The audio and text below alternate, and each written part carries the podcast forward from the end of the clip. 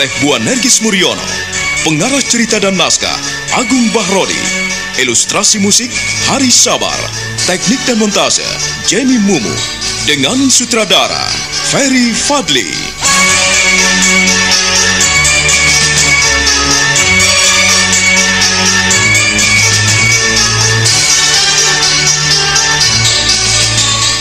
Wahyu Astabrata. Kali ini mengetengahkan episode kedua dengan judul Sampur Jala Sutra.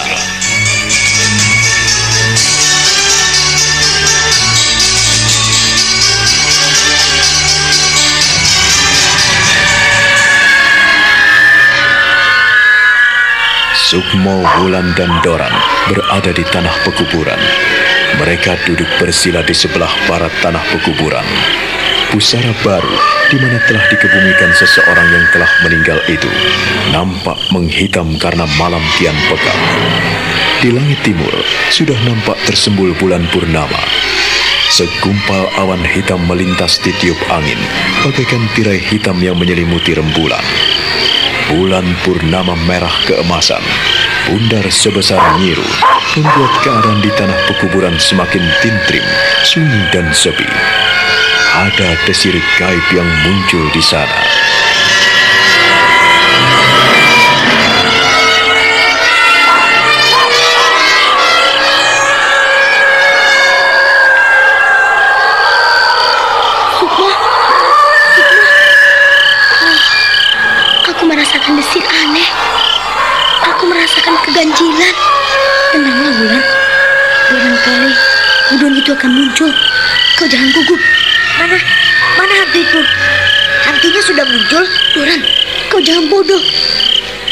Tadi, ku minta kau buka matamu. Kau tidak boleh memejamkan mata. Kalau nanti kau tidak melihat hantu itu, maka kita tidak bisa berhasil. Kau harus membantu kami. Tapi, tapi, eh, eh, aku takut sekali, Sukma. Oh, Sukma, kau tidak boleh takut. Hantu tidak menakutkan. Dan kau takutkan adalah bayang-bayang semu. Kau boleh takut hanya pada manusia. Hantu tidak akan berani menyentuh tubuh kita. Dan kita akan bergumam melawan hantu itu. Untuk itulah, ku minta kau jangan takut. Bukalah matamu. Oh, tubuhmu menggigil, mengeluarkan keringat, keringat dingin seperti ini. Kalau kau tak mau mendengarkan kami, maka usaha kita bisa gagal. Kenapa kau penakut sekali, Doran?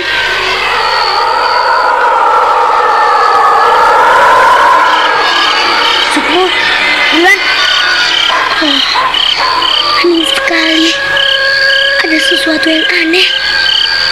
Bulan bundar itu makin pucat. Meskipun warnanya kemasan. Tapi lambat laun menjadi pucat. Oh, aduh. Jagat Dewa Batoro.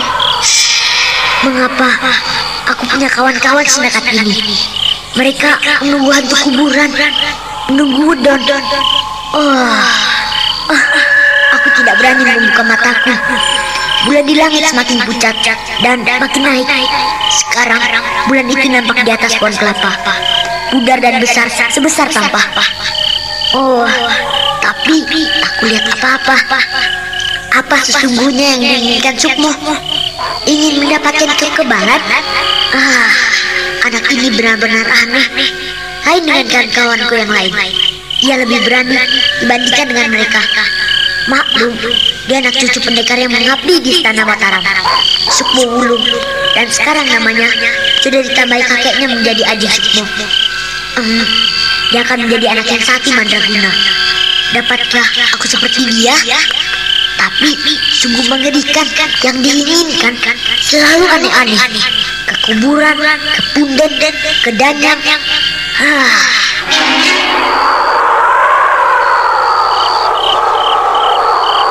Belum ada apa-apa. Bulan sudah setinggi pohon kelapa. Sunyi, sepi. Tak ada siapa pun di sini kecuali aku dan dua kawanku. Kang Mitro dua hari yang lalu telah mati. Berarti mayatnya telah membusuk.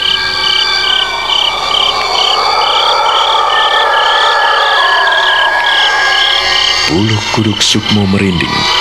Dia merasakan ada keanehan di sekelilingnya. Tanah pekuburan yang sepi membangkitkan suasana magis. Ia melirik Doran yang menggigil, mengeluarkan keringat dingin, menyipitkan matanya, sementara Wulan tetap tegar duduk bersila. Gadis kecil itu bibirnya komat kamit, seperti melantunkan doa. Niat ingsun golek kabecian. Niat ingsun jangkepi opo kang dadi tujuane kancaku. Nunggoni wedon kuburan.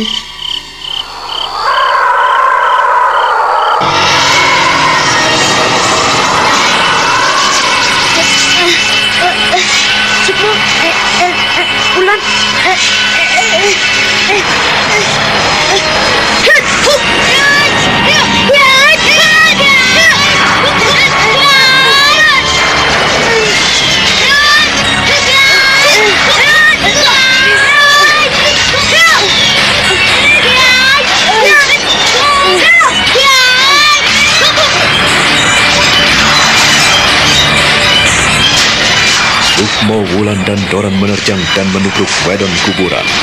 Wedon kuburan adalah pocongan putih berwujud hantu. Bayangan putih itu setinggi manusia.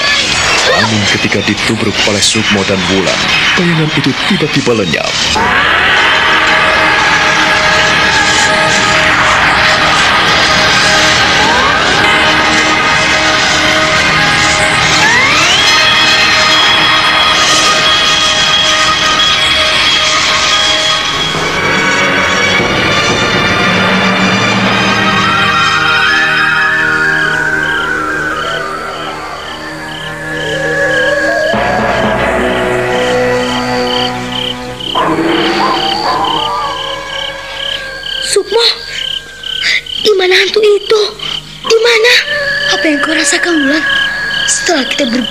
Hantu itu, apa yang kau rasakan?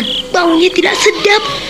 Dadaku, dadaku terasa sesak. Oh, oh, oh, oh, oh, oh, oh, oh. Sekarang kalian telah tahu apa sesungguhnya wedon kuburan itu.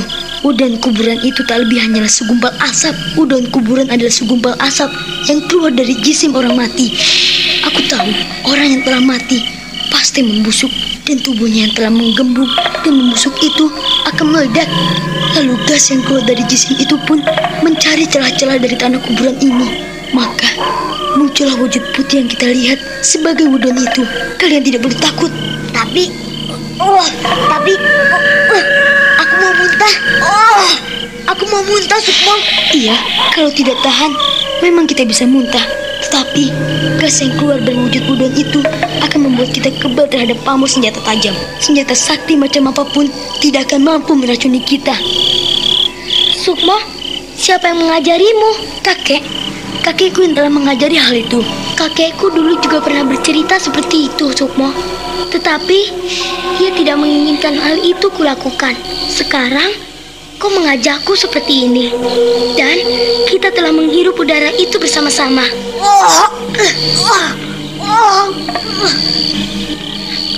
Doran, Doran tidak apa-apa bukan? Kenapa kau muntah-muntah seperti itu? Tahanlah Doran. Kalau kau tidak mau menahannya, kau bisa sakit. Kepalamu bisa meletus. Kau jangan menakut-nakuti aku, Sukmo. Oh, aku benar-benar ingin muntah. Oh, hantu kuburan itu benar-benar mengerikan. Oh, oh. Itu sudah menjadi akibat dari apa yang kita lakukan. Kita tidak perlu takut. Kita tidak perlu mundur. Doran, kalau kau muntah-muntah seperti itu, artinya kau tidak kuat. Lebih bagus muntah-muntah daripada kau sakit. Kalau kau tidak muntah-muntah, kepalamu bisa meletus. Sukmo, benarkah kepalaku bisa meletus? Iya, kepalamu bisa meletus apabila kau tidak muntah-muntah. Kalau kami tidak muntah-muntah, artinya kami tahan. Wulan dan aku telah kebal terhadap senjata tajam, senjata yang berpamor, sesakti apa pun juga, sudah tidak mampu melukai kami. Seandainya kami tertusuk, maka kami bisa menahannya dan bisa mementahkan pamor senjata itu. Sekarang tinggal kau, kau harus menahannya. Kau harus menahannya, Doran. Bukankah kau ingin menjadi pendekar sakti mandraguna? Untuk itu, kau jangan cengeng. Baru menghirup udara udon saja, kau sudah seperti itu. Tapi uh, uh, aku benar-benar tidak tahan, Sukmo. Aku benar-benar ingin muntah. Aku tidak kuat menahannya. Baunya pengap, baunya tidak sedap, dan aku benar-benar uh, uh, tidak tahan. Kau selalu tidak mau menurut apabila dikasih tahu. Sukmo memintamu untuk menahan. Tetapi kau cerewet, dasar penakut dan pengecut. Oh, oh, oh, oh, tahanlah, tahanlah Dorang, tahan. Jangan takut.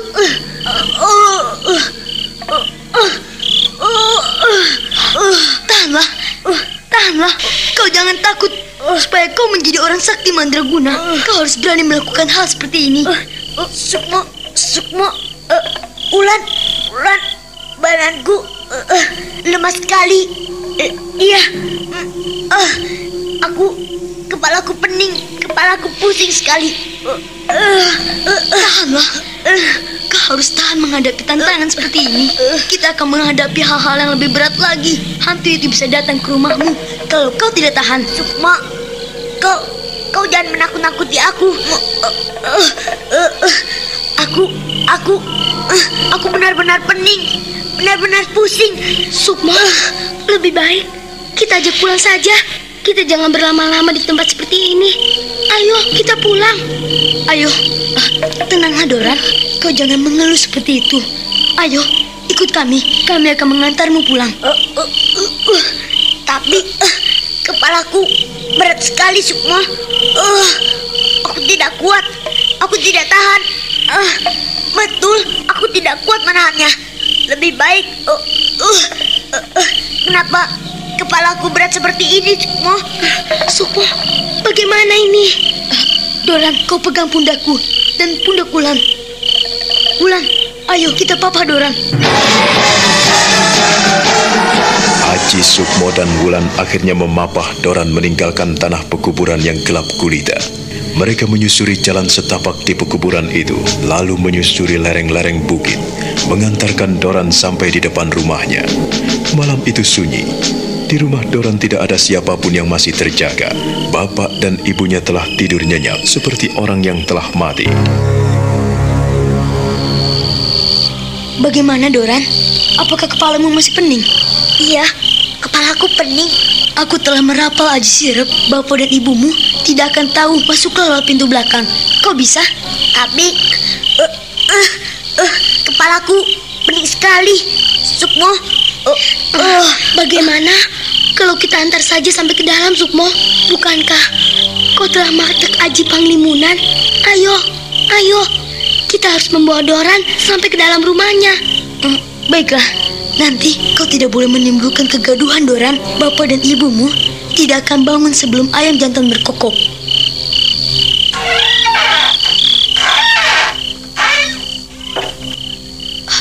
Sekarang, tidurlah kau.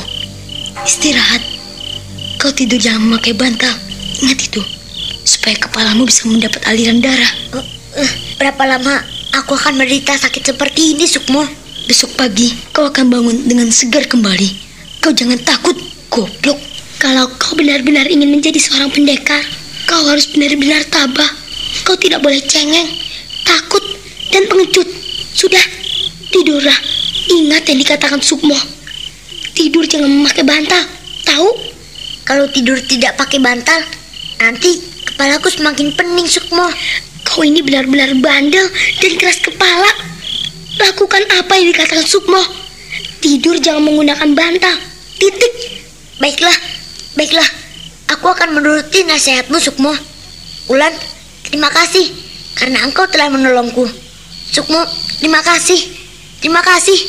Aku, aku akan tidur. Dan terima kasih karena kalian telah menolongku sampai di rumah.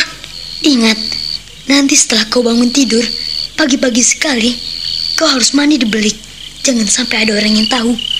Kau harus berendam, sekali-kali menyelam. dan kepalamu masukkan ke dalam air, menyelam, berendam, dan terus gosok-gosokkan tubuhmu seluruhnya sampai bersih. Iya, Sukmo. Terima kasih atas pertolonganmu. Uh, uh, uh, uh. Selamat malam, selamat tidur.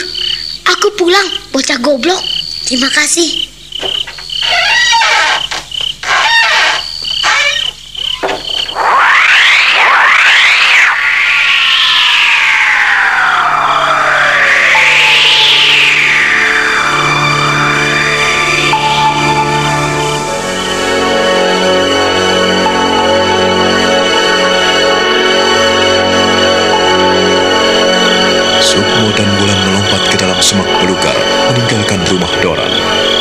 Sendiri segera berbaring tanpa menggunakan bantal. Matanya terpejam, tetapi dia tidak bisa tidur. Bayang-bayang hantu kuburan itu semakin dekat dan lekat di pelupuk matanya.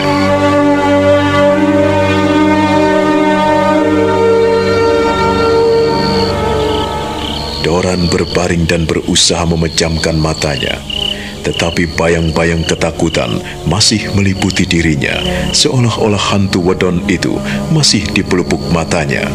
Dia tak tahu mengapa hal itu bisa terjadi dalam hidupnya. Kepalanya masih terasa berat dan pening. Dia mengusap dahinya yang berkeringat. Butir-butir keringat nampak sebesar jagung, turun dan membasahi lehernya. Bocah kecil itu tidur tanpa bantal. Sambil melenguh, dia menahan napas.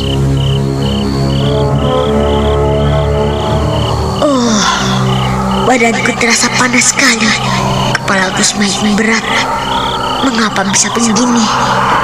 Oh, Sukmo dan Mulan telah menyiksaku. Uh, mereka menemui dan berkelahi dengan hantu wedon.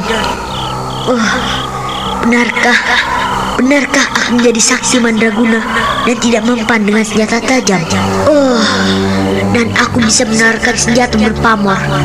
Uh, tubuhku terasa panas sekali. Mataku berkunang-kunang dan kepalaku makin berat. Uh, uh.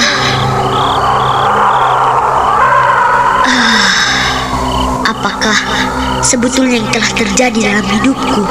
Bau anjir dan pengudon itu terasa dekat di hidungku. Uh, uh,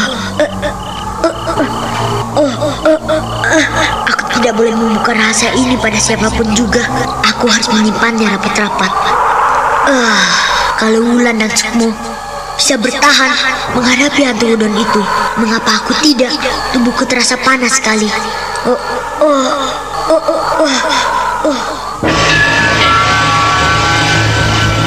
Mudah-mudahan nenek dan kakek tidak tahu kedatanganku. Oh, tak ada lampu yang dinyalakan. Hanya sebuah uplik menyala di sudut ruangan depan. Hmm. Oh, aku telah berhasil berkumul dengan hantu gudang itu. Sukmo?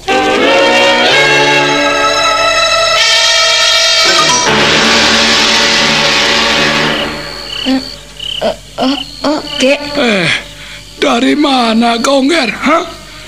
Malam-malam begini meninggalkan kamarmu. eh, aku, eh, aku dari luar kek kencing. Eh, kau jangan bohong pada kakekmu, Sukmo. Kejujuran adalah kekuatan bagi seorang pendekar. Orang yang tidak mau jujur pada dirinya sendiri. Selama hidupnya tidak akan pernah berhasil. Ia tidak akan pernah meraih apa yang dicita-citakannya. Orang yang selalu bohong pada dirinya sendiri, ia akan menyesal di akhir hidupnya, Sukmo. Aku tidak bohong kek. Aku dari luar. Aku tadi kencing. Haji Sukmo, namamu telah kutambah menjadi Haji Sukmo. Supaya kau tidak nakal dan tidak beling lagi, Nger. Tetapi kau benar-benar tulus dan jujur. Hah? Kalau kau hanya keluar kencing, lah, mengapa? Mengapa kau membaca Haji Sirap? Aji Sirep. Iya, aku merasakan pengaruh Haji Sirap itu, Ger. Tetapi jangan sekali-kali kau mencobai kakekmu, Sokmo. Mencobai kakek. Sokmo, sejak kapan kau belajar bohong pada kakekmu? Hah? Kakek selalu berusaha mengajarkan kepadamu hal-hal yang baik agar kau pun menjadi pemuda yang baik, Ger. Kau masih kecil, Sokmo. Untuk itu, kumohon kau berlaku jujur pada kakek. Nenekmu tidur pulas karena pengaruh Haji Sirep. Siapa lagi yang bisa membaca Haji Sirep di sini? Kalau tidak dirimu, Hah? ayo, dari mana saja kau ini? Saya eh, dari kencing, kek. Baik, jika kau memang bertahan dalam ketidakjujuranmu, kakek tidak akan marah kepadamu. Percuma kakek marah pada orang yang tidak mau mendengarkan nasihat kakek. Sekali lagi, kakek bertanya kepadamu. Dari mana kau malam-malam meninggalkan tempat tidurmu? Eh, saya dari kencing, kek. Dari kencing? Apakah tidak cukup kencing di belakang rumah? Mengapa bau kuburan kau bawa kemari, Ger?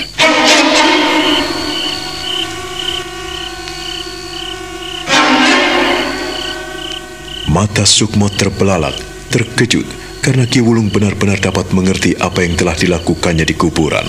Sukmo akhirnya menunduk. Dia merasa bersalah.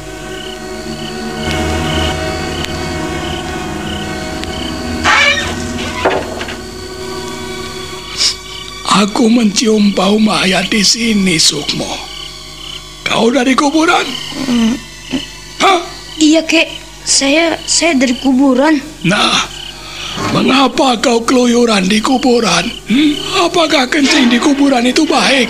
Begitu? Hmm, maafkan Sukmo, kek. Sukmo ke kuburan menjalankan apa yang kakek perintahkan. Apa, Angger? Menjalankan perintah kakek? Apa yang pernah kakek perintahkan kepadamu? Kakek pernah menyuruhmu pergi ke kuburan di malam-malam seperti ini. Ingat, kau pergi sejak matahari terbenam hingga lewat tengah malam baru pulang, Gir. Kau ini anak apa, Sukmo? Kakek berusaha mengerti dan bersabar kepadamu. Hmm, setelah kencing, eh, Sukmo pergi ke kuburan. Sukmo di pasarean mencari udang kuburan. Kali ini Ki Wulunglah yang terbelalak kaget. Dia tidak menduga apabila Sukmo secepat itu melakukan apa yang pernah diceritakan padanya, bahwa hantu kuburan bisa menawarkan seseorang dari senjata tajam yang berpamor. Ki Wulung mendekati Sukmo, memperhatikan bocah itu dari ujung rambut sampai ujung kaki. Maafkan aku, kek. Aku telah melanggar janji. Tetapi aku berusaha untuk mencari apa yang pernah kakek ceritakan kepadaku di pinggir kali beberapa waktu yang lalu. Jadi kau telah mencari hantu kuburan, Sukmo. Kau telah bergumul dengan wedon itu, hah? Demikianlah, kek. Sukmo telah bergumul dengan gudang kuburan. Sukmo telah mendapatkan apa yang pernah kakek ceritakan. Tapi tahukah kau akibatnya, Sukmo? Hah? Jika seseorang yang tidak tahan berkelahi dengan wedon kuburan, maka ia bisa bisulan di seluruh tubuhnya. Tubuhnya terasa panas dan ia bisa mati. Sukmo telah siap untuk mati itu, kek. Jadi, kakek jangan takut dan khawatir apabila Sukmo mati. Eh, Sukmo, kau ini bagaimana? Aneh kau ini, Ger. Belum saatnya kau lakukan hal-hal seperti itu. Menemui wedon kuburan merupakan salah satu hal laku atau ngelakoni. Itu hanya patut dilakukan oleh orang-orang yang sudah cukup umur, Ger. Kau ini masih kecil, Ger. Iya, Sukmo barangkali masih kecil. Tetapi, Sukmo sudah besar. Hmm, ya, Baiklah, aku tidak akan menghalang-halangimu. Ah, Ger, kau pulang dengan membawa gondo mayit. Artinya, kau telah berhasil bergumul dengan wedon itu. Ah, apakah kepalamu tidak pening, Sukmo? Tidak, kek. Apakah tubuhmu tidak merasakan panas? Hmm, tidak, kek. Ah, kau tidak merasakan keanehan-keanehan dalam tubuhmu? Tidak, kek. Ah, terus ah, dengan siapa kau pergi ke kuburan? Hah? Sendiri atau dengan kawan-kawanmu? Hmm, sendirian, kek. Kau tidak berbohong? Tidak, kek. Ah, jadi kau telah bergumul dengan mayat itu seorang diri? Iya, kek. Kau telah melihat wedon kuburan itu? Iya, kek. Pada saat bulan purnama muncul di atas pohon kelapa, itulah saatnya wedon kuburan itu muncul dari pusara, dan aku menubruknya. Lalu bergumul, dan aku telah menang. Ya, selama lima hari kau tidak boleh keluar rumah, Ger. Kenapa? Kenapa, kek? Kenapa Sukmo tidak boleh keluar rumah? Tentu saja ada sebabnya kakek melarangmu keluar rumah selama lima hari. Selama sepasaran, kau tidak boleh meninggalkan gubuk kakek ini. Kenapa begitu, kek? Kau butuh dipermandikan, Sukmo. Kau harus benar-benar tawar terhadap wedon kuburan itu. Kau jangan sembrono lagi, Ger. Apa yang akan terjadi terhadap diri si Doran? Ia telah merasakan pening kepala dan tubuhnya merasakan panas. Oh, jangan-jangan terjadi sesuatu padanya. Ah, hal itu tidak boleh terjadi. Sukmo, mengapa kau diam dan berdiri termangu saja? Hah? Kenapa? Oh, eh, t- tidak, kek. Aku hanya capek. Seharian telah berjalan jauh. Sejak kau pulang dari Gua Tritip, kakek tidak pernah melarangmu pergi ke mana kau suka. Hah? Tentu saja asal kau izin, Ger. Kau telah melanggar janjimu. Kau pergi tanpa pamit di tengah malam buta dan kembali dengan membawa gondom mayit. Semuanya itu telah kau tanggung sendiri. Dan kakek tidak tahu tanggungan apa yang harus kau gendong, Ger. Tanggungan apa yang harus kau emban sebagai seorang yang telah berkelahi dengan wedon kuburan. Kuakui, Ger. Kau memiliki keberanian dan ketabahan sehingga kau nekat pergi ke kuburan dari petang hingga larut malam seperti ini. Tetapi kakek menyayangkan ketidakjujuranmu. Kau telah pergi dengan Wulan dan Doran. Dan kau bilang kau pergi seorang diri. Kakek tahu kalau aku pergi bertiga. Tidak ada yang rahasia. Tidak ada yang dapat disembunyikan di sini dari mata kakekmu, Ger. Kakekmu matanya memang telah mulai rapuh, tetapi untuk melihat anak cucunya, ia masih awas. Nah, ingatlah itu, Sukmo. Maafkan Sukmo, kek. Sukmo selalu membuat kakek menjadi sedih. Tetapi bukan maksud Sukmo berlaku begitu. Sukmo ingin selalu melakukan yang terbaik buat kakek dan nenek, juga untuk bapak dan ibu. Dengan apa yang kau lakukan di kuburan itu, kau akan mengalami hal-hal yang aneh, Sukmo. Kau tidak akan seperti anak sewajarnya. Kau akan berjalan seperti orang yang telah memiliki kekebalan. Kenapa tiba-tiba kakek pun ikut merasa bersalah? Kakek tidak perlu merasa bersalah pada Sukmo. Ini sudah menjadi pilihan Sukmo. Ger, kalau kau benar-benar ingin mendalami ilmu kanuragan dan ilmu gaib, nah, tunggulah di sini. Duduklah bersila di tanah.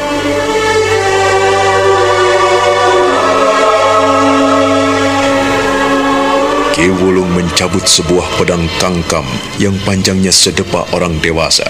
Pedang itu nampak berkilat tajam ketika memantulkan sinar lampu di sudut ruangan itu. Sukmo bergidik memandang pedang kangkam yang dipegang oleh kakeknya. Nah, Haji Sukmo, Iya, kek. terimalah pedang ini, Ger. Inilah yang bernama pedang kangkam. Pedang kangkam. Ya, pedang ini tidak seberapa panjang, Sukmo. Akan tetapi apabila kau cocok memegangnya, maka seorang pun tidak akan tahu jika kau gunakan senjata ini. Jadilah kau rangka yang baik dari senjata pusaka ini. Barangkali memang sudah waktunya kau dapatkan pusaka ini. Tetapi ingatlah, Ger. Setelah kau bisa menguasai senjata ini, masih ada jodohnya yang belum bisa kakek ambil. Masih ada sebuah pusaka yang menjadi pasangan Kiai Pedang Kangkam ini. Senjata itu harus kau ambil, Ger. Senjata itu bernama Nyai Sampur Jala Sutra. Nyai Sampur Jala Sutra. Iya, Nger. Kau harus bisa mengambilnya agar menjadi jodoh Kiai Pedang Kangkam ini. Nah, terimalah, Nger. Dengan tangan gemetar, Haji Sukmo menerima pedang kangkam dari kakeknya. Dia merasakan pedang itu berat sekali, dan dia memperhatikan betapa pedang itu amat tajam. Itu menjadi milikmu, Nger. Terima kasih, kek. Ya, simpanlah itu baik-baik. Kau akan tahu di mana letak jodoh Kiai Pedang Kangkam itu. Hmm, kakek tidak tahu. Ah, letak Nyai Sampur Jala Sutra itu ada di dalam gua Tratak.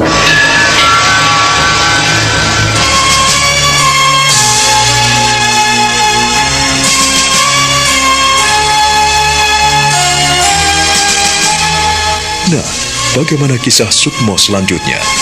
Saudara pendengar, silahkan menunggu seri berikutnya dalam serial Wahyu Astabrata ini. Sampai jumpa.